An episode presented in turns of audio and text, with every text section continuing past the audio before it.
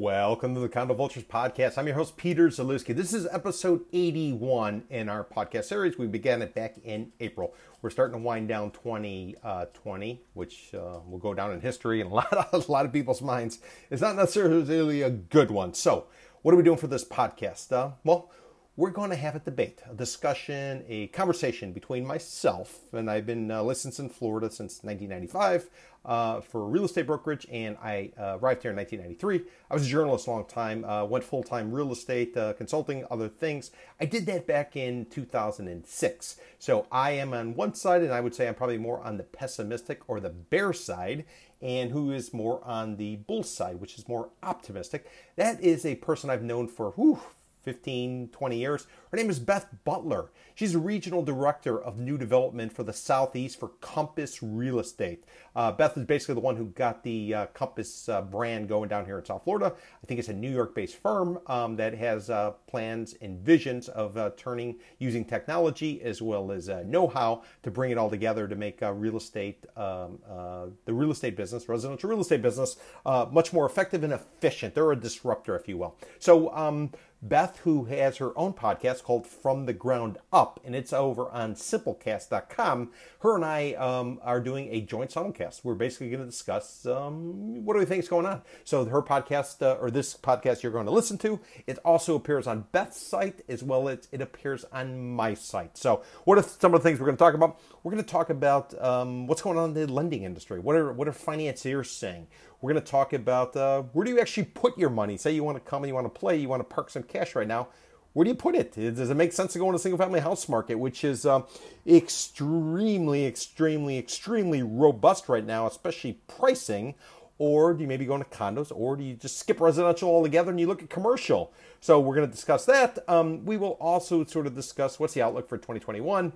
What are people doing? Also talk about the, the whole new breed or herd of new realtors who've come in the industry do they know what the hell they're talking about? And how do you sort of figure out if you have a realtor um, whether or not it's the right one for you? So we're going to talk about all that, and then finally, um, as part of Beth's podcast uh, from the ground up, again on Simplecast, uh, not something I necessarily do here on the uh, Condo Vultures podcast, but we're going to have a lightning round. Beth is going to ask me a bunch of personal questions. I don't typically talk about personal stuff, but I'm going to do it for this particular podcast. So if you're a regular listener of our podcast and you see this uh, lightning round, uh, that is all the result of Beth, her relationship, and my trust, uh, relationship with me, and my trust for her to go ahead and answer some of these questions that I typically try to avoid uh, at all costs because I always like to make it about the numbers, not necessarily about me. So, all of that being said, before we get started, let me point out a couple things to you. Um, if you uh, are not yet a subscriber to Condo Vultures Podcast, I encourage you to do so wherever you listen to your podcast. If you like what we're doing, go ahead, give us a rating as well as leave us a comment. Um, any rating that we receive is only going to help us to propel uh, and, and help us to accomplish uh, our podcast series and, and uh, the mission statement is to try to bring clear talk to an overhyped uh, real estate market. That's kind of what we're out to do. So, you know, the more ratings we can get and the better reviews we get, the more people who are ultimately going to listen to it. And then finally, if you have a comment uh, for us, I'd encourage you to go ahead and set a um, comment to inquiry at condovultures.com. That's I N Q U I R Y at condovultures.com. Now, that could be a criticism, could be a complaint, could be a compliment, could be a question, could be a statement, any and all above. We want to hear from you. So please go ahead and um, send us a comment if you're so um, inclined to do so. So, all that being said, I want you to fasten that seatbelt, lean back, and get ready to um, learn and laugh about the outlook of the South Florida residential real estate market in 2021 from two opposing views the bull versus the bear. Uh, you're going to enjoy this. Are you a primary user or real estate investor who's in the market for a discounted South Florida condo? Are you searching in the markets of greater downtown Miami, Miami Beach north to Sunny Isles Beach, Hollywood north of Fort Lauderdale, or anywhere else east of I 95 in the Tri County, South Florida region? If so, the buyer brokers at Condo Vultures Realty are here to assist you. Condo Vultures Realty is a licensed Florida brokerage that was established in 2006 to assist educated buyers in identifying, negotiating, and purchasing units at a discounted price. To speak with a buyer broker at Condo Vultures Realty, please call 305 865 5859 or visit our website, condovulturesrealty.com. we are simulcasting today with the Condo Vulture Strategies for Miami Real Estate Investing, which is Peter Zalewski's podcast of condovultures.com. I'm so excited to be doing this. I first met Peter back in the uh, real estate recession, as it's now referred to, or the downturn on a nice day. And Peter was the only person back in 06 and 07 that was telling it like it was. He wasn't going in front of crowds. He wasn't sugarcoating it and saying it's going to be okay. He was basically saying, We're in a bubble and it's going to burst and it's going to be ugly. And you took a lot of heat for it, Peter, but you forever earned my admiration because you were straightforward and honest and transparent. And as far as I was concerned, a breath of fresh air in this crazy real estate business. So, welcome, and I can't wait to do a deep dive discussion with you today. Beth, I'm I'm I'm honored to be on your podcast. I'm excited, and I will tell you, um, the respect is mutual. I have a lot of respect for you and everything you've done, uh, various organizations, and now with Compass. So kudos to you. Congrats. And I think 2021 is going to be definitely memorable and probably much more enjoyable than what we had in 2020. And one little tidbit. So you're looking at it from the ground up. I'm looking at it from the, from the, from the sky down because uh, vultures like to fly. So we like to get that 30,000 foot uh, perspective. I've been really looking forward to it. And so just before we start, I want to go back just a bit. Tell me, how did you get into real estate? I know you were a reporter before, but just give us 30 seconds of background. Sure. Uh, my family invested in real estate in Chicago when I was growing up. They didn't know what the hell they were doing, but they knew what they were doing. And as a result of that, I was always around it. I got into journalism and I started writing about business, and real estate was a natural for me. And basically, uh, the rest is history. Got to Miami in 1993. 1993. So that's been a while. Going back again, I, I mentioned just a few minutes ago how I met you back in 05 and 06, and you were out there kind of you know, banging the it's gonna banging the bubble drum, so to speak. What were you looking at then that was telling you that the market was going to decline? Like, kind of what signs, what what indicators were you watching back then? Well, I would tell your audience, I would tell my audience, I tell everybody, don't listen to realtors. Realtors don't know what the hell they're talking about.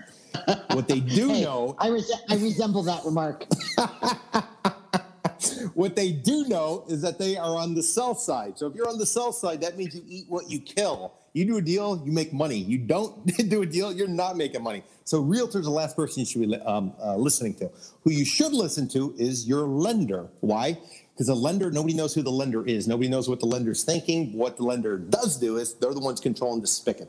They're the ones who are deciding what and how things are going to go down. If the lender shut it down, the game's over. And suddenly all cash buyers are the ones who are in play.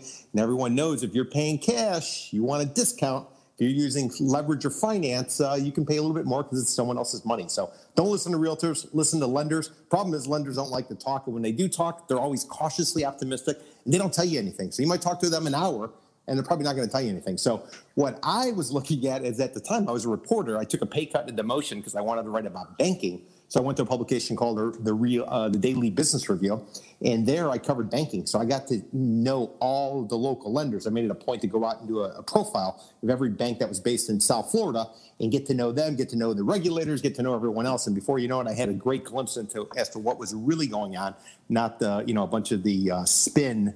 Uh, if you will, that the developers and the realtors are putting out. And by the way, I am a uh, licensed real estate agent, a broker, and a realtor. I've been talking to a couple of lenders myself lately, and they tell me that in 2021 we're going to see more loosening of the guidelines. Is that what you're seeing? I mean, are we going to start seeing a little bit of that replay of, you know, 100% loans, no income, no asset? Are we going to start to see some of those really generous lending programs that led us to the bubble bursting? Well, you know, it, it's interesting. It's it's kind of a push pull, and anybody, and I don't know what the level of the listener is, but let, let, well, I'll, I'll try to keep it real simple.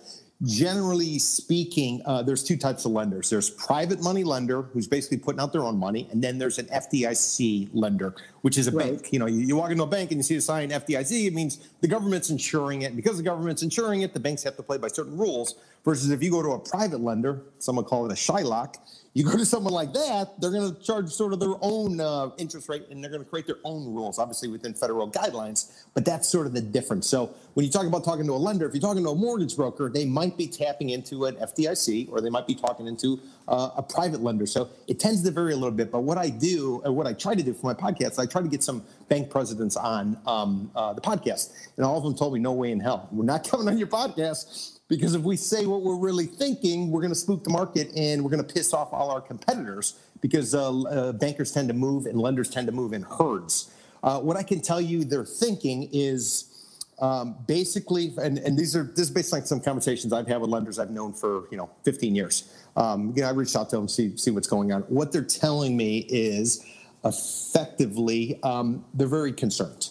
And and the reason they're concerned, is, I'll, I'll, put it in two two buckets, if you will. One bucket is the um, the virus. So we got the virus, and the vaccines, uh, in theory, are coming out in December this month, and it should get ratcheted up and hopefully get to everybody and anybody who wants it by say the second quarter, sometime in the second quarter of 2021. Now, what the lenders tell me is, well, it might be in everyone's arm by 2021 second quarter, but we're going to give it a year to make sure that everything's playing out so that there's not any kind of relapse because we don't want to aggressively in the market. Why? Because we're cautious. We have to deal with regulators. We have to deal with, uh, you know, the basically our businesses that make money by putting out money. Our product is money. So many of them are saying they're going to take a real, a cautious approach for about a year after the vaccine goes out. So if you do some rough math there, you're saying 2021 is probably going to be a push. There's not going to be very aggressive lending.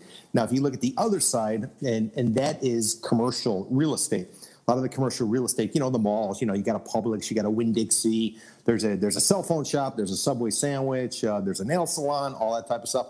Many of those places aren't paying their landlord, who then has a loan with a commercial bank or with a bank that could be Florida based or could be out of town.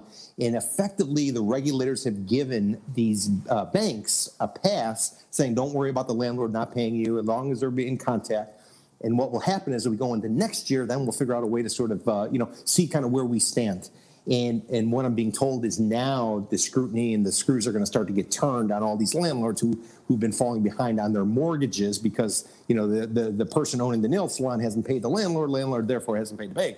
So supposedly, as that's playing out, you're going to see some tightening of lending, and the simple reason is if a bank has a loan and the loan is performing, means uh, whoever the borrower is, they're paying, it's performing. Now, if they stop paying, the bank has to go through certain procedures where they take out some money, they carve it out, they put it on the side, and they can't put it back into the market in case the loan goes bad. So it cuts in.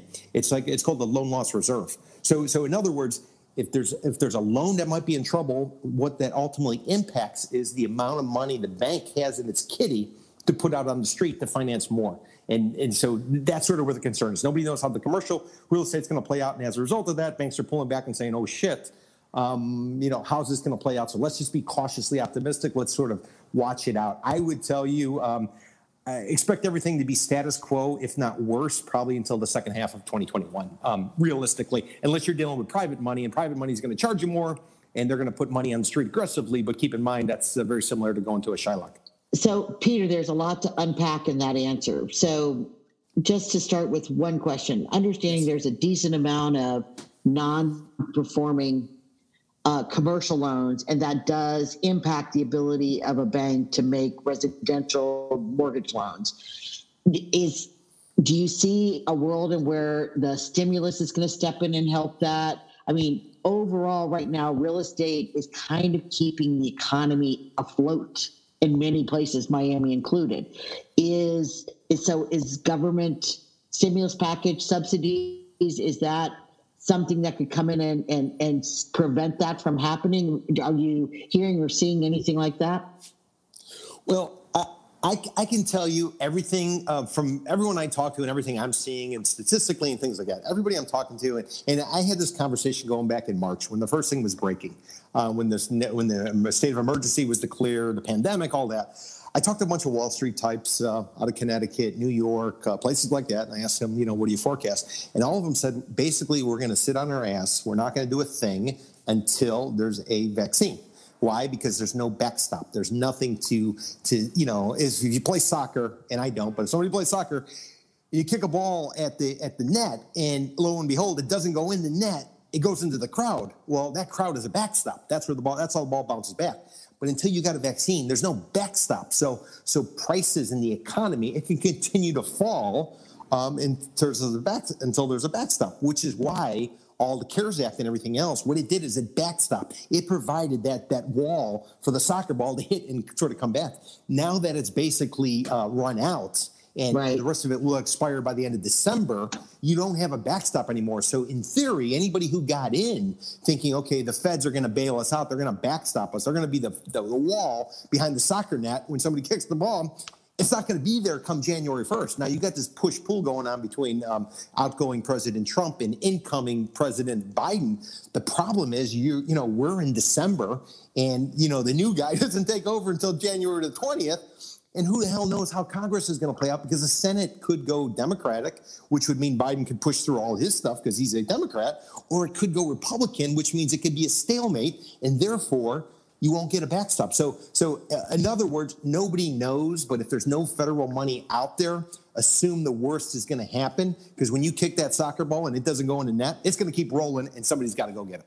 sort of a related question then is right now we also know there's a similar situations with the residential mortgages right? There are people that worked in those subways and and and maybe even the owners small business owners that aren't that have not been paying their mortgage. And they've been getting some relief from their banks but that's about to stop.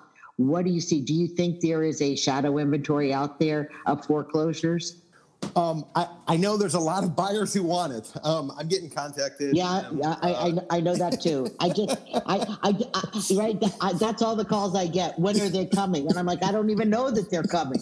But, but, but if they do, I'll give you a call back. so so what I tell what I tell these buyers and and what I would tell the listener is listen um, during the Great Recession that Beth was talking about you know back in 07 08 09 when real estate was just free falling back then um, we had a corrupt system for foreclosures in South Florida. And what used to happen is you used to go down to the court county courthouse and you sit there well you stand there and there would be these warlords. There'd be these groups that basically control the market. And if you tried to come in and you weren't one of these four or five groups they would basically bid it up on you and you would say shit this doesn't make any sense. I'm not going to come back and and they wouldn't always necessarily buy what they had because the the repercussion was you couldn't bid for another 24 hours if you didn't actually close on something you were the winning bidder on. So that's all it was. They would have somebody fall on their sword and keep everybody out. So the system was corrupt. Deals were made in anticipation and i got uh, access to seeing this because i knew some guys who played in it. And now what's happened is basically technology has disrupted it. And now if you want to buy a foreclosure you simply go online. You go online, Dade County. You go online throughout the state of Florida. So anybody who wants to really play the foreclosure game, go online, check it out. But understand, whatever you buy, um, you better make sure you understand what it is because you might be buying a position. It might be a condo association position on a unit. It's not actually the mortgage where the mortgage takes precedent. You know, it gets a little bit complicated. So, so I would say anybody who wants to play foreclosure now, go ahead and do that. Now, in terms of the real deals on the foreclosure, no one's going to know uh, probably for quite some time because um, you effectively had, under the CARES Act, the first six months there could be a, um, uh, uh, uh, a forbearance. So if, if, if you couldn't pay your mortgage, you could tell the bank, hey, I can't pay my mortgage, assuming it was backed by a federal government entity like Fannie or Freddie. Then you could ask for another six month extension, which takes you a year out. So let's just do some rough math. CARES Act went into place, call it April 1st. So you get six months on top of that, which is going to take us effectively till about October. Then you put another six months on top of that. When does that take you? It takes you out to about April or so. So effectively, nothing is going to happen uh, in all reality until probably the second quarter, um, uh, ultimately when the vaccine is in place. But the difference is President Trump uh, in his administration were much more pro business, if you will, and basically screw everybody else. And this isn't a political comment. This is just like an economic comment. So you know, let's just let's just you know let let's let the market sort it out. Versus President-elect Biden, who's coming in, is going to be uh, all talking about the economy and the family and keeping everybody in their home. So that's a long way to say nothing is really going to you know the rubber's not going to hit the road until April, and then when the rubber does hit the road because of the new administration, I would expect that there's probably going to be some sort of bailout or some sort of lifeline or or safety net that's put in place to help people so they don't get kicked out. Because what what the what the economy did learn is during the Great Recession, when we went into this uh, free fall of foreclosures, what it ultimately did is it, it stalled the market, and government learned it's better to keep people in their houses, work out ways to help them get out of it, and not over or, or uh, you know swamp uh, the real estate market because you got way too many foreclosures on there. So that, again, another long answer, but, uh, but, but but a great question.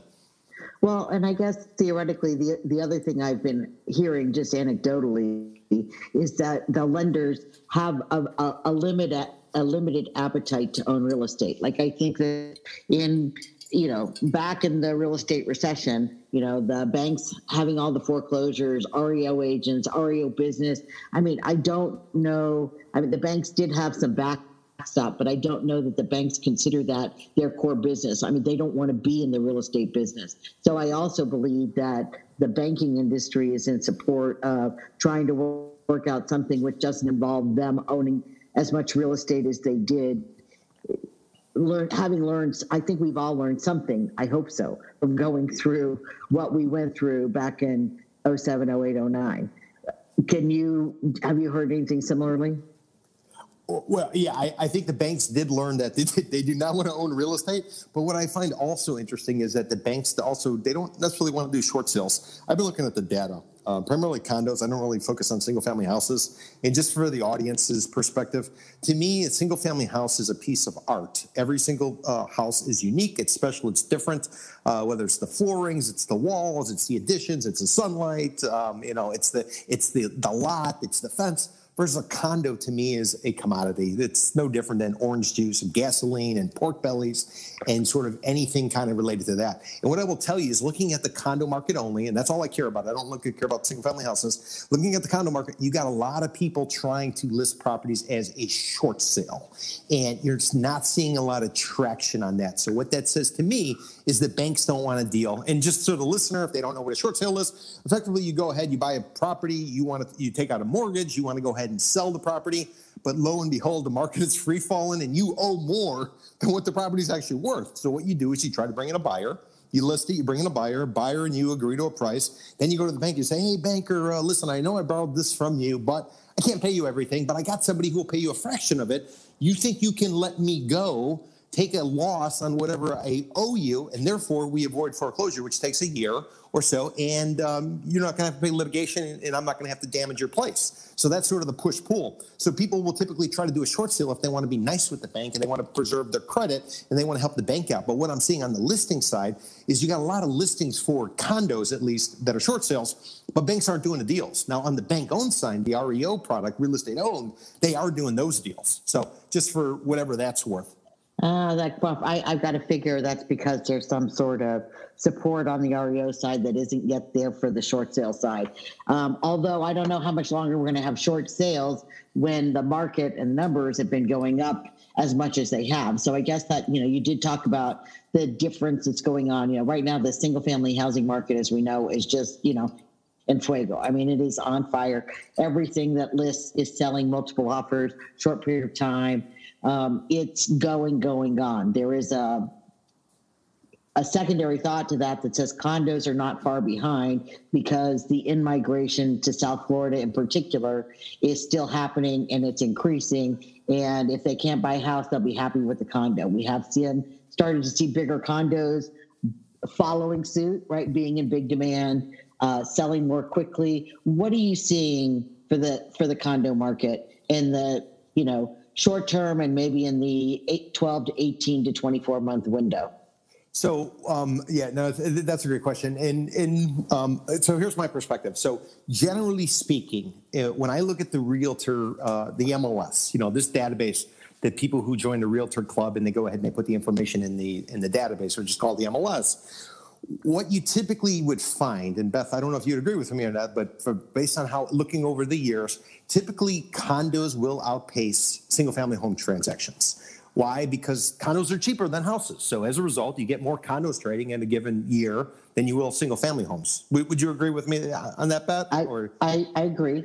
Okay, okay. So so right now, single family houses are on fire. Why are they on fire? Because no one wants to live around anyone else. There's a damn pandemic. You might touch an elevator button, and lo and behold, you're gonna die. So people are afraid. So what are they so so so what are they doing? They're going horizontal into a house. And what are they fleeing? They're fleeing a tower of high density. If anybody doesn't know South Florida, 50 story tower is going to have 500 units. You'll have 1.5 people per unit. So we're talking 750 people, and you got 0.5 dogs, and there's not a lot of green space, but that's a that's a different story. So, so, so in other words, people are leaving vertical, high density condos, and they're going horizontal, single family. So the house, the single family house market is booming. The condo market, I would push back and say, I don't think is as strong, and I don't think it has anything to stop it from free falling, other than um, eternal optimism from somebody who overpaid for a unit, thinking that it's a condo and Miami's the, uh, is the gateway to Latin America and things only go up here. The same crowd that didn't realize back in 07, 08, 09 that stuff could free fall and it could free fall pretty dramatically. So what, what I am seeing on the condo side is you have a lot of people with a stiff upper lip these people all believe in the cause and they're sticking firm on their condo because you know it's the next best thing and Starchitect designed it and designed it and you know they got the best appliances and they have this and they have that so they're all still believing that now what some of the more savvy investors who've been around and they got some battle scars a little long in the tooth what they're doing they're cutting bait they're taking losses on their condos penthouses, things like that. And you'll see stories in places like the real deal and things like that. Why they cutting bait? Because they want to get out because they don't know where where and how the market's going to go forward, and they also don't know whether or not um, this is going to be a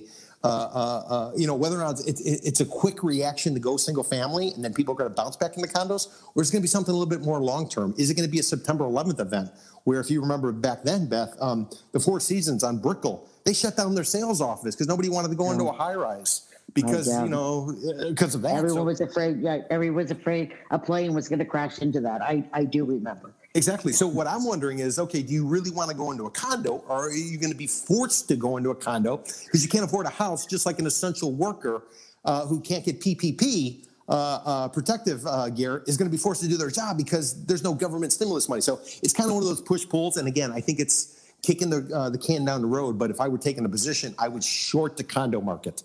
I would absolutely short the condo market because I don't think there's anything there to justify pricing, which was based on a great economy and a um, uh, and people being able to travel. And if people aren't traveling here from Latin America to buy up some of these condos, who the hell's going to buy it? Don't buy a South Florida condo, discounted or distressed, before taking a Condo Vultures correction tour. CondoVultures.com offers weekly bus and walking tours that focus on educating buyers on the how to's of identifying discounted condos, analyzing the opportunities, and purchasing units. Every tour attendee receives a list of all condo projects in a particular market, a market assessment handout, and unmatched expert analysis. For more information on the condo correction tours, please visit condovultures.eventbrite.com or call 305 865 5859. In-migration numbers are up record high. We've never had so many people moving into Miami, uh, South Florida, just called South Florida. And that's expected to continue to grow as this this new remote economy, right? If you can choose to live and work anywhere, why would you not live and work in Florida? And and you know, you put that with the tax situation that still goes on in the Northeast and in California, and we see more and more people coming in, moving here, making Miami their home. A lot of people still want condos. I guess now let's just again to play devil's advocate with you. You know, surfaces don't make people that nervous. They don't want to be in an elevator with 15 other people. But touching the button that somebody else just touched doesn't seem to be throwing people into a total panic anymore. So, with the shortage of single family houses and the lack of availability to build more, it seems to me that it's logical to assume that that's going to push back into the condos, that singles, couples, younger people, people you're going to get outpriced in the single family home market. That's number one. Number two, you may not need all the space. You may not care about the yard. You just need a place to live. So there's a decent number of those people that feels to me like that's still going to support a decent amount of the condo market. You agree or disagree? Well, I would agree with an asterisk. And here's the asterisk um, I'd agree that people will be forced to live vertical, meaning in a high rise, high density you know, 500 units, uh, 1.5 people per unit, uh, 0.5 dogs, that whole thing. But I don't think they're going to buy. I think they're going to go into some of this shadow inventory that the Realtor Association cannot track. And what is that? That's rentals. And what are these rentals? Yeah. These are corporate owned towers that are put up. For instance, if you're driving around, uh, listener, and you see a sign that says move in special, move in today, and you get to see some guy standing out there holding a mm. sign dressed in a chicken outfit, and he's turning this sign around saying, if you move in, you're going to get three months rent, stuff like that. That's corporate owned. And because that's corporate owned, right. these, these people don't want to pay a commission. So therefore, they're not going to go to a realtor who's going to take the information and put it into a database, which is the MLS. They're going to try to lease it themselves to save the commission. And as a result of that, this market is not tracked. If you look at what's going on on the listed, now again, MLS rental market, you're going to see there's about four months of supply. Equilibrium is six months. So if you got four months of supply on the listed, what do you have going on on the shadow inventory? We're in a place like right. downtown Miami. Yeah, the, where cycle, have just just in the yeah. Brightline buildings. I mean, just look at the yeah. Brightline buildings as, as a, I mean, 10, and they're 10,000 yeah. units in downtown Miami alone, strictly rental, according to the Miami Downtown Development Authority. And then you have the 10,000 new condos they put up that most people want to turn around and try to rent. So you have a race to the bottom. So I think those people who are priced out, what they're going to do is they're going to say, you know what? I don't want to live vertical, but if I have to, let me rent. Let me go ahead and let me try to lowball and chisel down a seller who's desperate to get in a rent because keep in mind a lot of maintenance fees are going up because these extra costs and these other things associated with covid are starting to kick in. So let me go ahead let me rent let, me, let somebody subsidize me to live here and then they'll figure it out in the future. Maybe a bad condo or maybe there's an opportunity to buy a single family. So that would be my so yes i agree but with an asterisk. I think people will rent. I don't think they're going to buy a condo personally. Second bolster point that i'm going to bring up it does i do continue to hear from people who i respect that they believe 2021 is going to see a weakening of the dollar, which will open back up the South American market. And a lot of those people buy sight unseen. We don't have new projects, new buildings coming in. We're not going to have pre sales of new buildings for at least another 12 to 18 months. It's a five year delivery cycle. Will they buy resale condos and rent them out? Ooh, good question. Well, I guess to clarify, um, an investor purchases a property, they expect to get a return along the way, and then they expect to make money when they sell it, generally speaking. Someone who buys a property because they think it's going to go up and they're going to subsidize someone to live in there until they ultimately sell it. That's not really an investor. That's a speculator from just from my perspective, uh, for the audience's perspective. So, so if you're going out and you're trying to buy a condo that you can turn around and rent, and you can cover your nut, and let's just call it ballpark. Uh, if you get maintenance fees, you're looking at about 75 cents a foot per month on the mainland. Call it a buck a foot per month on the in the uh, on the beach on the barrier island. Right. You throw in you, you throw in taxes.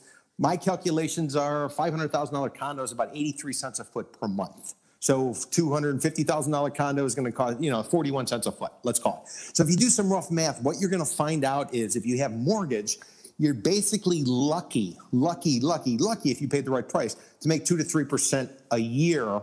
Um, and it's not straight up because there might be vacancies, there might be other costs. So, so effectively, it's not really an investment buying one of these condos at current pricing. Now, if you can steal a condo and you can buy it distressed, and you can like run down a building by taking off the bank owns or the short sales and start to deteriorate the pricing. Now you might actually be able to make some money as an investor. So I would tell you, an investor is going to be challenged. A speculator, they can write a check any any day, any time because anybody can buy. Anybody can buy. Yeah. Simplest thing to do in the world is buy.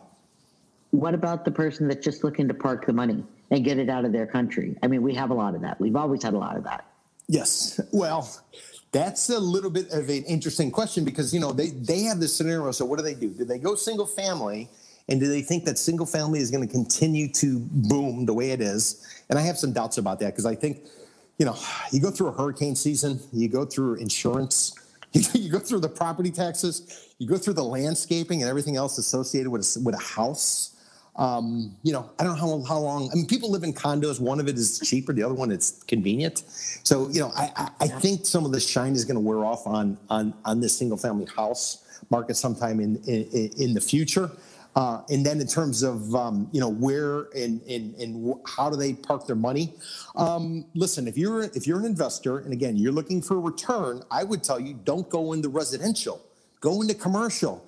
Who the hell wants commercial real estate? Who wants office space? Who wants an office condo? Who wants, you know, who wants the subway shop? there's going to be all types of businesses that'll be available. So if you are looking to make money uh, and you're an investor and you're not a speculator, I would tell you commercial would be the way to go. Not long term, but more so short term, because there will be a, a, an opportunity, a window of all these failed restaurants, all these failed businesses, all the disruption that's occurring. You park your money there short term with the long term plan that okay, I'm going to get back into residential when the once it kind of you know the, the smoke clears. And when is that? That's probably sometime in, in this uh, late second quarter, um, early third quarter of 2021, like we were talking about. Once all of the you know the forbearance uh, moratorium and everything else starts to um, uh, play itself out. All right, so just to challenge you a little bit there, and I think it's, a, it's a, it, it, this this is a, this is a good exercise. So I got a half a million dollars to spend, right? Yep. I can buy a condo. You just outlined that's eighty three cents a foot to carry cost as long as I can rent it and Well, for eight, eight on Texas, Texas. okay, so it's what two bucks for maintenance and taxes? Would you say? Yeah, called 75 cents a foot on maintenance fees, you know, just ballpark. And it, uh, on the buck mainland, fifty to yeah, yeah, buck yeah. fifty two dollars a foot. Yeah. So so so you could certainly break even in a condo, and and and, and with that save five hundred thousand dollars. Let's just say that you can buy an office condo. Now you got CAM you got CAM fees which are higher than maintenance fees. You've got taxes which are higher. Millage rate is higher than residential, so your carry costs are higher. Um, does the rent justify that? And if so, who's renting it? Well, and this is where the purchase price becomes paramount. I mean, anything and everything can trade at the right price. It doesn't matter what it is. Office space, who wants it? Nobody. Retail space, who wants it? Nobody. At the right price, you might want it. Why? Because you can actually do something with it. I mean, what I learned from the last go around during the Great Recession, we were going in, we were buying condos. We were buying them by the, you know, by the tens and the, you know, the dozens and, and whatever.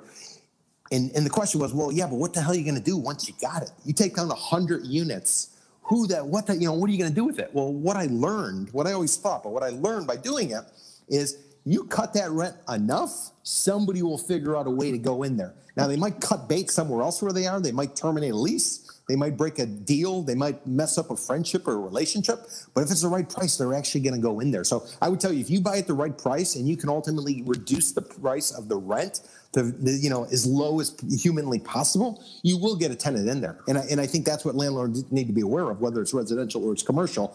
Buy cheap and therefore rent cheap, undercut every other competitor, and you're going to be able to cover your nut and probably make some money if you do it correctly. But if you go ahead and you over improve because you think you deserve the best of everything because you earned it, that's the person who's going to get screwed because basically they have an over improved property that they're not going to get their money back, especially if it's a commodity like a condominium. Now, if it's a house, you make a story. Okay, it's a work of art. It's a Picasso. A condo is not a. It's it's a commodity. It's it's like It's up- interchangeable. There's there's one on every other floor. Yeah. It's like a gas station. Yeah. You pull up an intersection, you see four gas stations. Unless you really care, you're buying the cheapest gallon. At least I, I would, unless you have a relationship. So that's the way you should look at a condo. Look at a commodity. Houses, completely different story. That's a Picasso. a few months back at the beginning of COVID, I had Lyle Stern on, and you know he's a you know big retail guy, and just he went through a scenario about Lincoln Road, which I thought was interesting, right? So just to track that and recap what he said, you know, the rent, the rents on Lincoln Road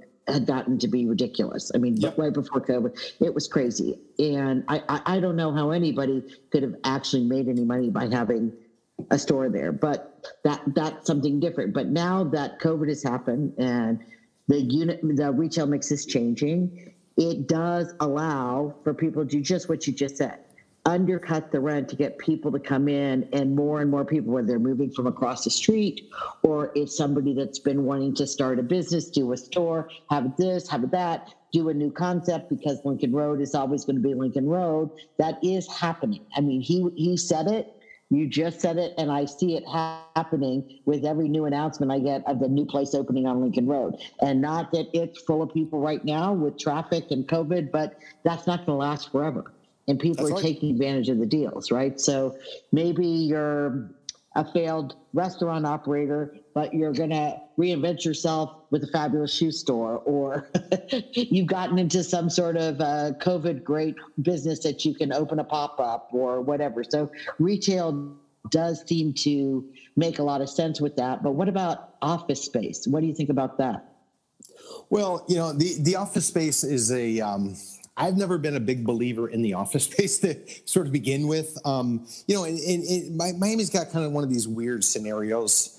Um, so, generally speaking, in many cities, and let's just talk about downtown Miami. Many cities you go into, So people live in the suburbs and they commute into the city, and that's where they work. And then lo and behold, condos and other things came so people could live closer to work. Well, in Miami, what you found is because the condo boom was going on there in the you know the last run up, uh, 2003 to 10, what you found there is many of the space that much of the space that was earmarked for office towers, they actually built condos on it. So in downtown Miami, you got condos standing on places that should be office, and where does everybody work? They got to go to the suburbs. We we tend to do everything backwards here. We do everything backwards. So you drive to the suburbs to go to your office in Doral, and, and, and you actually live on Brickell, which is going to probably you know be somewhere uh, like like a condo. Um, so what does all that mean for what, what does that mean for office? I think what's going to happen is government. Government needs to, and I can curse on your podcast, can I?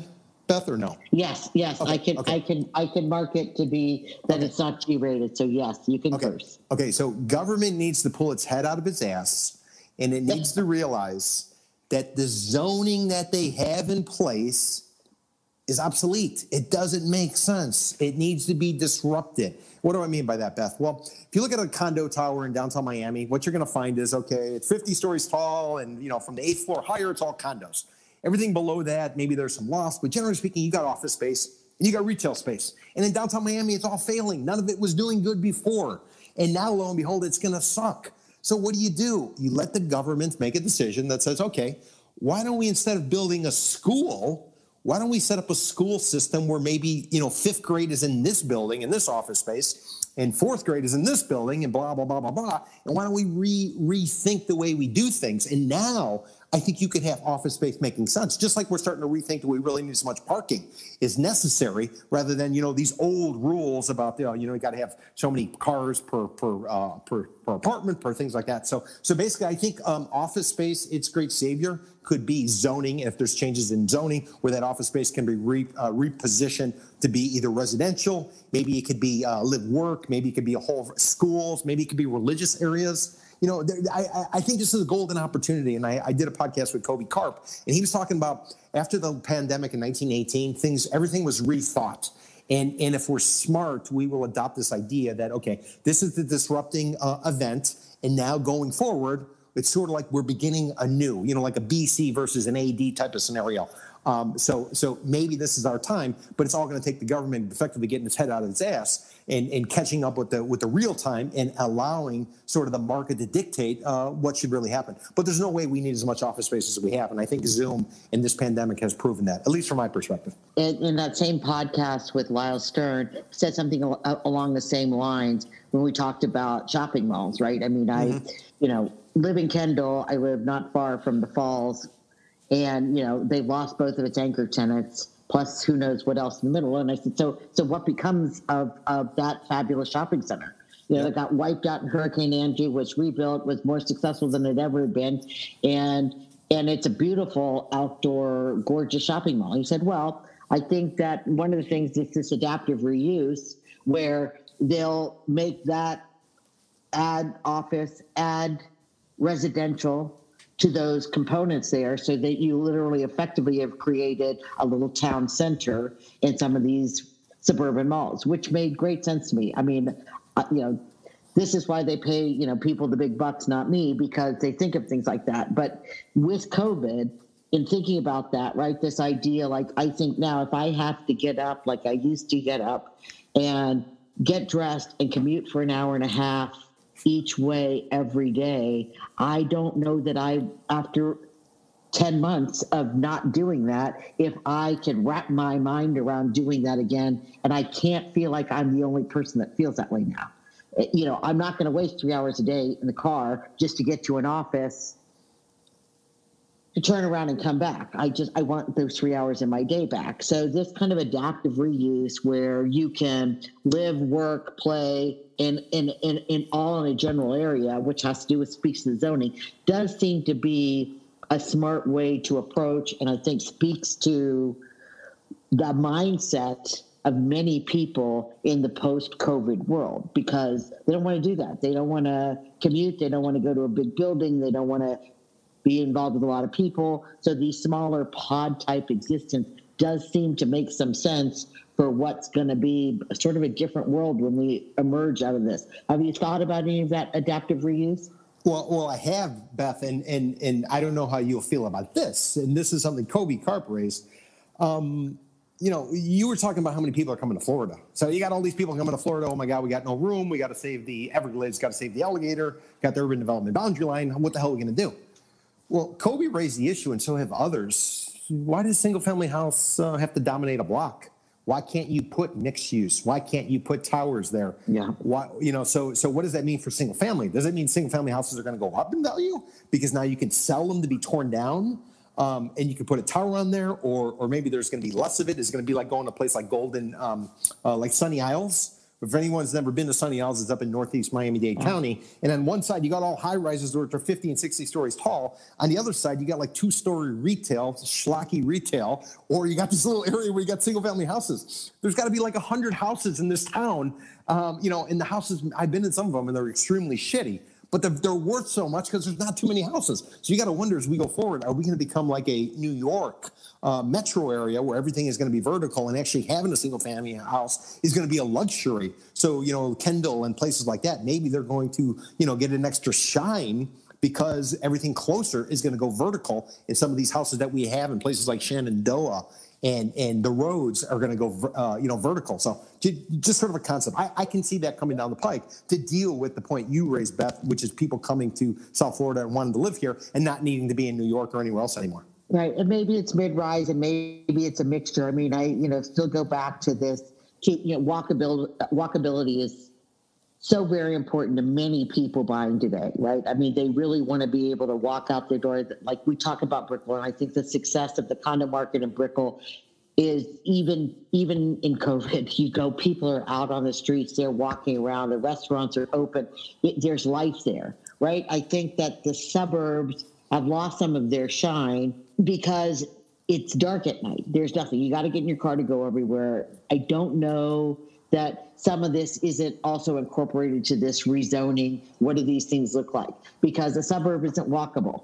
It's only walkable if you're out doing your exercise, but you can't walk to go anywhere, right? Yep. You can't walk to go to the grocery store. You can't walk to go get a coffee. You can't there's no walkability in a suburb. So this adaptive reuse, if you look at a single family housing subdivision, so maybe it's a mid-rise building, a couple of single family houses, a coffee shop, right? You convert a house to a coffee shop, a little coral yep. way kind of conversion, right? Where you've got a residence, you've got a boutique, uh, uh, a real estate office, got to have a real estate office, a real estate office, a coffee shop, right? Maybe, maybe that's what this, if the zoning would relax some, it would create these little mini centers that aren't of mixed type of zoning that would allow for people to live and also have a life within walking proximity to where they're living. And that could happen in the suburbs as well as in places like Shenandoah.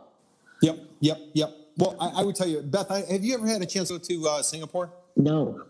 Okay, so so in my opinion, Singapore is a combination of Aventura, which nicely landscaped um, lawns, and Sunny Isles with high rises. Okay, so it's a little island, and and I did an Airbnb there. I was traveling throughout Asia, and I did an Airbnb. I stayed with a woman who is in the um, marine industry, so she moves. Like she she does contracts for containers, you know, going all around the world, and and about eleven thirty at night, uh, she went out jogging and I'm, I'm staying, you know, I'm renting a room from her, whatever. She goes out jogging, and I said, you, you know, you want me to go with you? No, no, no, no, go on my own. So I end up going with her anyways, and she can go anywhere. Three in the morning on her own. She's about five foot tall, you know, 100 pounds, running around and not worried about anything. And why is that? Because they have cameras on every single corner.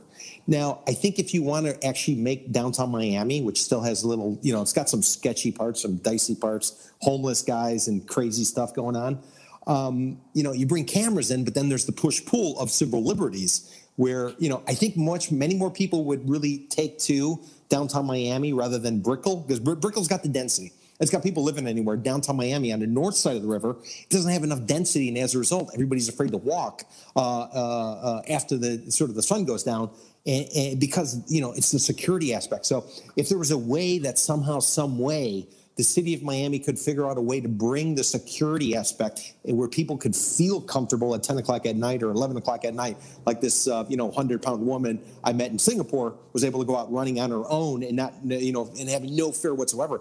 I think that would bolster our market so quickly where people then could give up the car. But I think at this point, there's still a little concern about, um, you know, their, their own personal well being uh, you know, there's guys as well, but but primarily women mm. in and in and around that area. I don't know how you deal with that because of civil liberty, but but that's something simple I think would bolster, uh, you know, downtown Miami and vertical living overnight. Personally.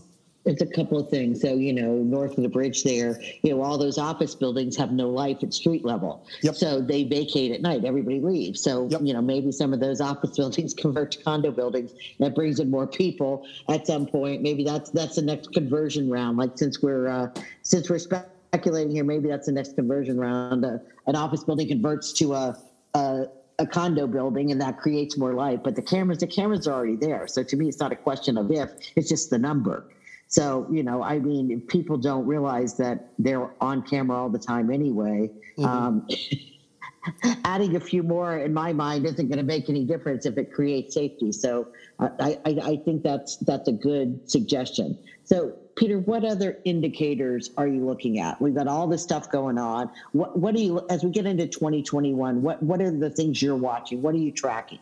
Um, pay attention to the advertisements you're getting for for financing. I would tell everybody that's that's first and foremost. Watch financing. So if you're getting an offer that says, "Oh, this is an incredible mortgage, and we'll do this, we'll do that for you," ask yourself: Is it a bank or is it a private lender? Is it a bank or a private lender? And we've already talked about the difference between a, a bank, which is FDIC uh, insured and plays by certain rules versus the private lender, which basically can kind of do whatever they want. And the reason I say that is if you see the banks aggressively trying to market and put money on the street, and by the way, they just raised the conforming loan amount. I think it's somewhere in the ballpark now of about 450 grand or so. So it's pretty yeah. sizable. It, it's going to be big for 2021. So if you see banks advertising that, uh, you know, hey, you know, remember Rocket Rocket Mortgage was doing it. Everybody was doing it. Watch that. That'll be a great indicator as to whether or not money's going to be on the street. If you see a lot of advertising for banks wanting to finance, chances are that's a great indicator money's on the street and the market prices should be going up. If you see mostly private money uh, uh, offering or advertising, that means money's going to probably be more expensive and you're probably not going to see as much of an uptick. That, would be one thing I'd, I'd, suggest. Another thing I would suggest is look at the uh, price of gasoline. Um, I don't have a car, haven't had one since 13. Um, but but watch watch how much is it per gallon. Um, as oil starts to get as prices get higher, unless there's a war, generally means uh, the economy, the world economy is coming back because people want more oil. Granted, you got electric cars and things like that, but generally speaking, as oil prices go up or gasoline prices go up, that means the economy's humming. If they are down, that means the economy overall worldwide is struggling. So that's another great indicator. And then also too, I'd look at currency. Pay attention to the dollar uh, versus the euro, and also pay attention to the dollar versus I don't know the Colombian peso or the Brazilian real or something like that, and the Canadian um, the Canadian loonie as well. So I would I would pay attention to those, and then all of that will apply to South Florida. Why? Because we're so diverse and we have so much cultural affinity with people all over the world, and we're we're going to be more impacted by international more so than like a you know a Jacksonville, which is more domestic oriented. So those would be my suggestions. Any thoughts on on the Biden appointment so far, Janet Yellen? I mean, what what do you, any thoughts on on how that could change things? Well, well, I think what's going to happen is, um, and, and, you know, I don't know anything from anything, but what I think is going to happen is by bringing in Janet Yellen to be the head of Treasury. Um, uh, she obviously used to be the chairman of the Federal Reserve. Uh, she knows everybody. She right. knows all the players. She knows all that type of stuff. So to me, that what that suggests, and, and there was a there was a comment made today about trying to get in place a stimulus package of you know less than a trillion dollars or so, which is what the Republicans wanted uh, before the election, trying to push that through. And Biden suggested that he, you know, that would just be the beginning. He would dump a bunch of cash in it. I think what's going to happen is uh, Yellen, because of her relationships and her understanding and her uh, and the confidence people have in her, based on what she did as a uh, chairman of the Federal Reserve. I think they're probably going to flood the market with money because I think they're going to try to shut down uh, the economy. And the only way you can shut down the economy to get COVID under control um, is to flood it with money. Now, granted, the vaccine should be in everybody's arm if they want it by May or so, but but I think there's going to be an abrupt step to try to you, you, know basically have it and, and and get it under control rather than letting it run run wild. Yeah, well, I think well, Yellen's critical yeah. for that. Challenging times for real estate call for experts that help you to navigate the new normal in the process of buying or selling property in South Florida. At CBR Realty, we listen carefully and advise based on stats, local knowledge, and experience. For more information, call us at 305 865 5859 or visit our website, cbrrealty.com. You talked about later, you know, the backstops. The backstops are are disappearing. And with the backstops disappearing, you're going to get more and more fallout in the economy. I mean, we just really haven't felt it yet. So, so I, I guess that that kind of goes back. This COVID impact. I mean, I remember as as we first went into quarantine, and I'm sure you agree with me. We all thought that the real estate market was just going to crumble afterwards. We're preparing ourselves for the worst. What yes. do you think created this boom that we're having? Like, I, I figure I don't try and think about it too hard because I'm just fundamentally very thankful for it. Um. because it's unex- it's an unexpected surprise. I love that I was wrong. I love that I'm happy to be wrong if this is a result. What what do you think is this COVID impact and on the market and how it's really created this boom that we're experiencing and how long is it going to last? Well, uh, and again, I'm not going to be politically correct. I think it was old people. Old people. And what do I mean by old people? Old people have the money. The young people don't have the money. The old people have it. And they said, holy shit. Within a span of three weeks, I could die, or someone I'm close to could die. What am I saving my money for if not to basically live my life and live a good life and have a life with my family? And I think what they did is all of these reservations they had about how they were going to do it and their financial planning, I think they threw it all out the window and they all threw in and they went into single family houses because they didn't know how long this thing was going to last, and nobody knew. I mean, you remember Beth when you when it first started going down. You know, if you had your anything delivered, you'd have to wipe down the Amazon package because you didn't oh, want no, to bring COVID into your house. So, so I think that's what triggered a lot of the single family house buying. It was just this idea that, oh my God, I'm saving this money. What am I saving it for? Let me go ahead and spend it. I think you're going to see that start to pull back a little bit um, personally. And I think there might be some buyer's uh, remorse in terms of people getting into single family houses that they don't want. I'm not suggesting that there's going to be a buy on the dip opportunity for investors, um, but but I think there's some people who probably bought a single family house and they they're coming to realize, um, especially as hurricane season comes and the insurance comes, that oh shit, what did I do? Especially once uh, there's vaccines in everybody's arm. Yeah, well, and yeah, I think a family home is not for everybody, right? I mean, I think fundamentally that's true. I think the other thing that I mean, I was watching it happen, but I didn't really realize it was going to impact the real estate market is that so many people made money during COVID in the stock market. Oh, and people have been taking it out and buying like this is what's fueling the super high end, like the you know twenty million dollar plus sale is you know people that have made exorbitant amount of money in the stock market and are divesting some of that money and, and putting it into real estate, which you know makes sense in like we're the happy recipients how long? What when when do you think we're going to start to see this dive off? Just a guess. Yeah, well, you, know, Beth, I remember, and, I, and, we were talking about Great Recession, and let me just sort of uh, compare it. So I remember during the Great Recession, before it hit, or right as it was hitting, and real estate were, remember, real estate prices were booming. 04, 05, 06, when they were just off the charts because you had the hurricanes coming through. They were driving Crazy, up costs. Yeah. yeah, construction, everything was going up. And the Economist magazine at the time said we were effectively taking out a 10 year cash advance. We are taking out cash advance. It was going to take us 10 years to get back to where we, where we really should, should have been. I have a feeling this stock market run up, eh, we're going to go into a lull, especially with the current administration coming in, which is going to be much more about protecting the family. And, you know, it's not necessarily going to be about the capitalists. It'll be more so about the controlled capitalism, you know, with touchy feely. I got a feeling we're probably going to go into a little bit of a lull. So these people who are buying today, they might have some regret that they bought at the top of the market, and uh, and prices, you know, they're not going to be going up that much more. I mean, how much more can Tesla go up? How much more can Apple? I mean, come on, Google. How much more can it go up? It's impossible. I, I, I don't. I, I keep saying that, Peter, but but then it keeps going up. I mean, like I, I just feel like the older I get, the less I know I'm thinking. I don't know. Yeah, but Beth, I, I really can't. I can't. I mean, I agree with you.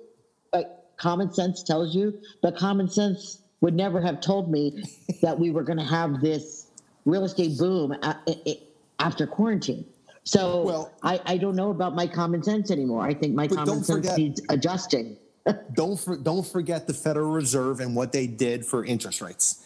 They're, they're basically, it's free money. It, it's the interest rate is below inflation. And when when the inflation numbers start to go up, you're actually going to be. I mean, it's significantly below inflation. So so you know you start to bring that some normalcy there, and you know this stuff is going to um, uh, get in, in in tune. But but I would just I would just pose this question. This is rhetorical. Um, um, so so anybody who went out there and they bought a house or they bought a condo and they paid top dollar, and if they're expecting to get 10% appreciation or 20% appreciation on their money, like they were getting in the stock market, ask themselves how much does their house have to go up? And how much do they have to be able to sell it for in order to achieve that?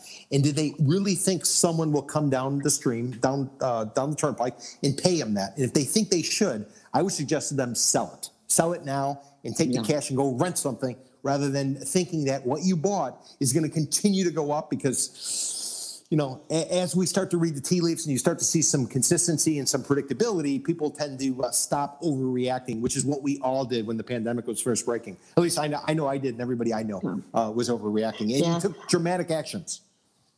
I do suppose, just in difference, like thinking back to 05, 06, I did hear that a lot more, right?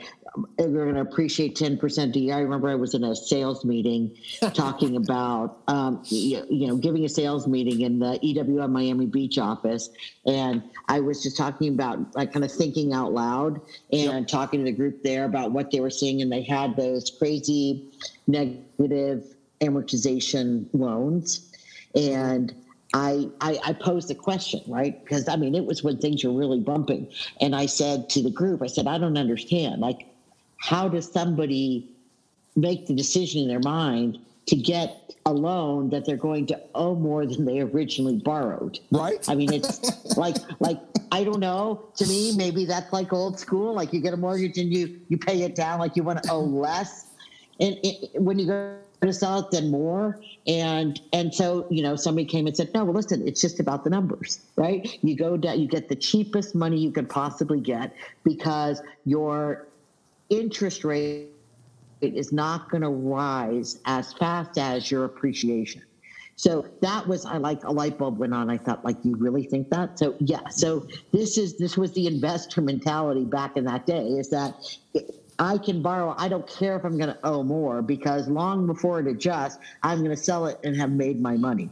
The ding, rate ding, ding. of appreciation is much faster, right? So, so that gave me like some insight. Now, I really haven't heard that kind of conversation around this boom of a market. It feels much more stable. I don't think that people are rushing in. I don't think they're taking out HELOCs, although somebody said that they're they're not taking out home equity loans to buy investment property because they're going to make money. Like I, I don't feel that frenzy around people investing. Mm-hmm. This feels like solid. It's like I have money, it can sit in the bank or it can sit in the stock market, but I don't really think that Google, Tesla, and Apple are going to go up anymore. So let me take the money and put it someplace else. What place better than to buy that second home that I've had my eye on, or buy that place on the beach that I really wanted to do, or upgrade where I live? So it feels to me like this is a much more mature decision making process, and it's not fueled by all this kind of craziness of I don't know what you would call that spitball economy of well i don't have to this is going to last forever i don't feel that bubblishness that i felt back in those days i mean things seem to be making common you know good sense to me at this point are you seeing any of that irrational exuberance well, I, I, would. I mean, the, where I see the irrational exuberance is going to be on the uh, the realtor side. Some of the realtors I talk to, um, you know, they just think, I mean, l- listen, anybody who's listening, let, let me just throw this out there. And I'm dating myself. I got here in 1993. When you're talking to a realtor and they're telling you the prices are going to go up, ask them where they were during the Great Recession. Ask them if they were selling real estate. If they were selling real estate and they tell you something, um, I would say not because they got a couple more gray hairs, but because they went through it chances are what they're going to tell you it's probably going to be a little bit more in the middle it'll be adjusted versus somebody uh, who, who came into the industry. I mean, keep in mind, our, our boom, this cycle began in about 11, at least on the condo side. And as a result, we got a ton of people who came into the industry. They didn't go through the downturn. They did. They don't. They, they, you know, they're, they're repeating the same stuff. I heard, And Beth, you know, that you were talking about in your meeting. I heard this stuff in 05, 06.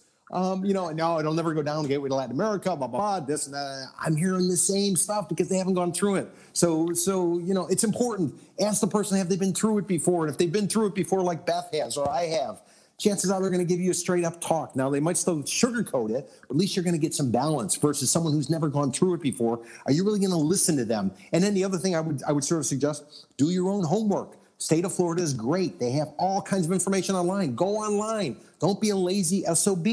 Go and look at government records. Look and see what something traded for. Don't rely on someone else to do it for you. Use the realtor to do what they do, and that's to help you identify a property and negotiate it. But you do the research. Don't expect them to do it. And then when shit goes sideways, don't blame them because you're the lazy SOB who didn't do it. So I, I would just tell people, you know, everything's out there for you to do, and use the realtor for what they do but don't necessarily rely on them. Trust yourself. Because if you rely on someone else, chances are you're going to get screwed. My perspective. So, so final question before we get into the lightning round. Let's do it. What's what's the buy? Peter Zalewski says buy now. What? So uh, I'm getting a lot of calls about things like that. The buy is very simple replacement cost. Replacement cost. Whatever you want to buy, what does it cost to reproduce it? What does it cost? Doesn't matter if it's a condo, it's a house, it's anything else. Buy for base what replacement cost is. And why is that? Because the best way to feel confident in playing the game when you don't know what the game is and where it's going, which is what we we don't know what's going on right now with the economy. We don't know what the new administration is going to do. We don't know if the vaccines are going to work. We don't know any of that. So how do you how do you backstop that? How do you justify it? How do you hedge it? You buy it for what it costs to actually do it. And if you really love something, make an adjustment, put a little bit more on there because you know it's the sentimental uh, aspect. But if you buy it what it costs, you can't go wrong. Now somebody might get a better deal than you, but you're still fine because if someone's going to build it again, it's going to cost them that. So that's what I would tell you what to do because because the concern is uh, I don't want to catch a falling knife. Anybody says I'm going to go in and I'm going to I'm going to buy at a price and lo and behold the market's going to fall and I'm going to and the knife's going to fall and I'm going to go to catch it. I'm going to cut my hand. So who cares? Buy it at a price that's replacement cost and make an adjustment if you're emotionally attached to it. And if you play by those rules, it doesn't matter what the market conditions are. It doesn't matter what you're buying because lo and behold you're always going to be able to get out of it and you'll always be backstopped and stabilized. That's that's my that would be my my take. What, what about you? I think it's Beth? awesome advice. Yeah, yeah. I mean, listen, I, I feel like if I had money to buy today, I'd be out looking for condo deals because I think you can still get them. I think Yes. you're there. I think people need to sell. I think that today's a good day to buy a condo. I think Yep. that once the market gets a bit tighter, that may not be the case because again, we're hard to believe, but we're running out of inventory. So and there is no new stuff coming on. Like I said, early cycle talks now with a with the next wave, but it's five years out. I mean, there's not going to be product to move into for for five years. So what we have out there is what we're going to have to live with essentially for the next five years unless again we get into these like adaptive reuses conversions that Yep. sort of thing but that's not going to give i don't think a tremendous number of units in the inventory that's going to make a significant impact at any one time. So today, what I'm saying is somebody asked me, I'm saying look for a good condo deal. Single family houses, again, you've got to buy there to live there. You want a house, buy a house, and you but you just sort of have to not. You have to know that you're probably not making the world's greatest deal because the market's short. It's just it's it's not going to happen. I mean, it's And just not. I understand that you want to buy a house. Like you shouldn't buy a house because to make money on it. You should buy a house because you want to buy a house and live there with your with, with whoever it is that you live with and be happy with it. But if you don't have to buy a house, buy a condo. You're going to get a better deal today. And don't put a swimming pool in. Leave it. Don't buy a house with a swimming pool and don't put one in. Let have the grass there. Let somebody else be smarter than you. Let them spend the money. Let them waste the money on the swimming pool. It's just like don't you don't buy a boat. You're buddies with somebody who has a boat. You don't buy your own boat because it's a, it's a loser. So so when you're looking for a house, make sure you don't have a house with a swimming pool because it's only going to be it's only going to be a you know it's going to run down or it's going to run up your expenses and you're not going to even use the damn thing. Do you agree, Beth, or what? I, I do. I do. I do. I don't know the boat. Don't know the boat, but my house does have a pool. I will say that, but I didn't put it in. so, Are you a primary user or real estate investor who's in the market for a discounted South Florida condo? Are you searching in the markets of greater downtown Miami, Miami Beach north to Sunny Isles Beach, Hollywood north to Fort Lauderdale, or anywhere else east of I 95 in the Tri County South Florida region? If so, the buyer brokers at Condo Vultures Realty are here to assist you. Condo Vultures Realty is a licensed Florida brokerage that was established in 2006 to assist educated buyers in identifying, negotiating, and purchasing units at a discounted price. To speak with a buyer broker at Condo Vultures Realty, please call 305 865 5859 or visit our website, condovulturesrealty.com. okay, you ready for the lightning round? Let's do it. Where were you born? Chicago. What's your birth order? Uh, oldest of two. Oldest of two, brother or sister? Brother. What's your academic background? Uh, I got a bachelor in journalism from the University of Missouri. Go Tigers. Who do you who do you think was your best teacher? Ooh, lightning round. How the hell am I supposed to figure that out? Um, lightning round. Uh, I think Tom Dixon. Tom Dixon is an appraiser. Tom Dixon is a. Um, he's just a wise Tom Dixon. gentleman who knows wise- a little bit about everything. He knows about sailing, uh, patience, stuff like that. I think Tom Dixon. Um, yeah, yeah. And if anybody doesn't know Tom Dixon, you should uh, look for his uh, if he does podcasts or look for his videos. Fantastic gentleman. Yeah, he, he is. I, I met him early in my real estate career um, to I think a board function it was. But he, he is he is a wise one. It's a good one. Uh, what was your first job in life? First job in life, I worked at a pharmacy and I was stocking shelves back in the day when independents would own pharmacies in neighborhoods. That was nice. I remember those days. Uh, who do you consider your best mentor? Best mentor. Um, on the real estate side, it'd probably be my father and mother, simply because they didn't have a formal education in real estate. They rolled up the sleeves, they did it their way. And in Chicago, they were able to do things uh, you can't necessarily do in Miami in terms of your way. Okay, I think, I think I'll leave that one alone. Wh- wh- where, do, where do you live and what do you like best about your home? Um, well, uh, first and foremost, I am not emotionally attached to real estate. Anybody who does get emotionally attached to real estate, you're going to lose. You're going to lose. It's simply a place you should be staying, um, uh, from my perspective. And, and, and you need to be able to. There, there- there's a movie called Heat. I don't know if you've ever seen it. It's with Paci- Al Pacino and uh, Robert De Niro. There's a line in there. You need to be able to fly in two minutes if, when the heat comes. These guys were bad guys, and and so uh, De Niro was a was was a bad guy, and Pacino was a good guy. He was the cop. And the idea was whatever you're doing, you got to be able to basically fly in two minutes. So the point is, I'm a minimalist. I don't get attached to things. Um, uh, I, I'm, you know, I'm not a millennial, but I kind of have that uh, perspective where I'm about the experience, not about collecting things. So uh, I live in downtown Miami. Um, I'm not attached to it. If somebody gives me more um, than it's worth, I'll sell it in a second. If somebody gives me cheaper rent somewhere, I will take it in a second. So that that's no emotional attachment whatsoever. Traveling light, are you? Always, always, always, always. Speaking of which, what's your favorite vacation spot? Uh, favorite vase, uh, India. India, India. I was planning this year to take a train from Mumbai all the way uh, down the coast up to Calcutta and then go to a place called Varanasi, which is actually uh, on the uh, Ganges where they burn all the bodies uh, um, uh, as people die of the Hindu religion. I was going to go there, and obviously it got pushed back because of this. As soon as it opens again, I will be making that trip, and I'll be riding the train with a backpack. And I'm not going first class; I'm going second class. Uh, You've done this before. You've done You've this done before. before. I think it's amazing. I think it's amazing that you do this. Like I can't. I, I I just I can't imagine. You do travel light. You travel very light. Uh, what's the morning routine? I don't do anything before noon, uh, where it takes my mind. Uh, I tend to do my cooking, my gardening, uh, everything I'm going to do. I do before noon because it takes me that long to wake up. Doesn't matter if I get up at 6 a.m. or I get up at 10 a.m.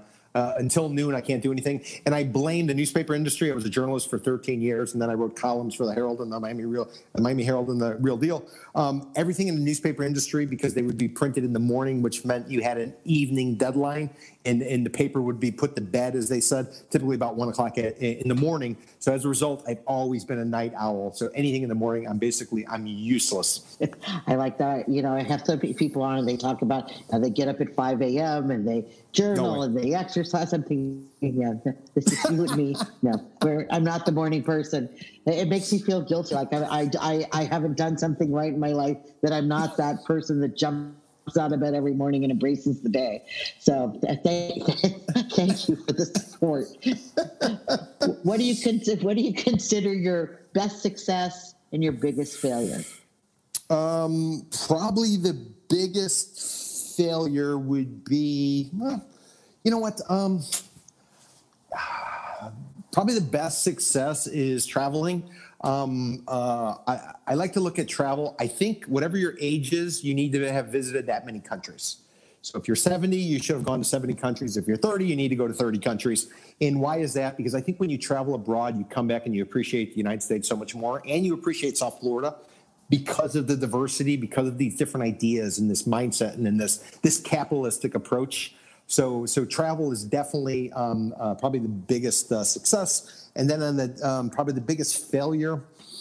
Um, well, I'm a Cubs fan, and uh, the Cubs have only won one World Series in uh, in baseball since 1908.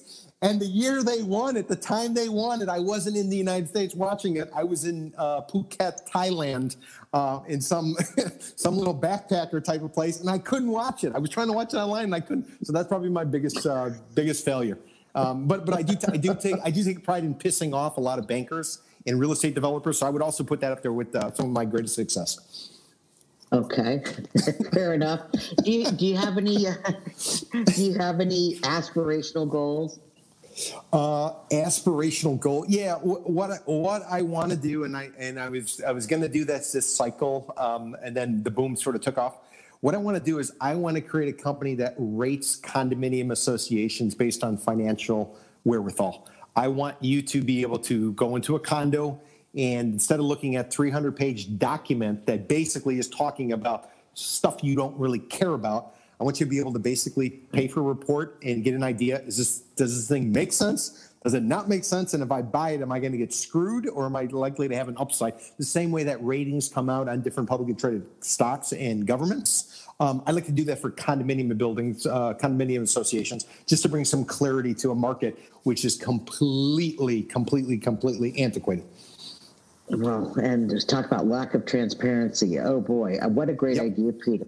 I, I, hope that you, I hope that you get to that. I think that would be incredibly useful, and for everybody that's out there. I mean, it's just hard. You don't know what you're getting into, and I think the condo association, depending on, or the homeowners association, depending on where you buy, can make all the difference in what your living experience is day to day. The condo itself can be as beautiful it can have everything you want. You can get it at replacement cost.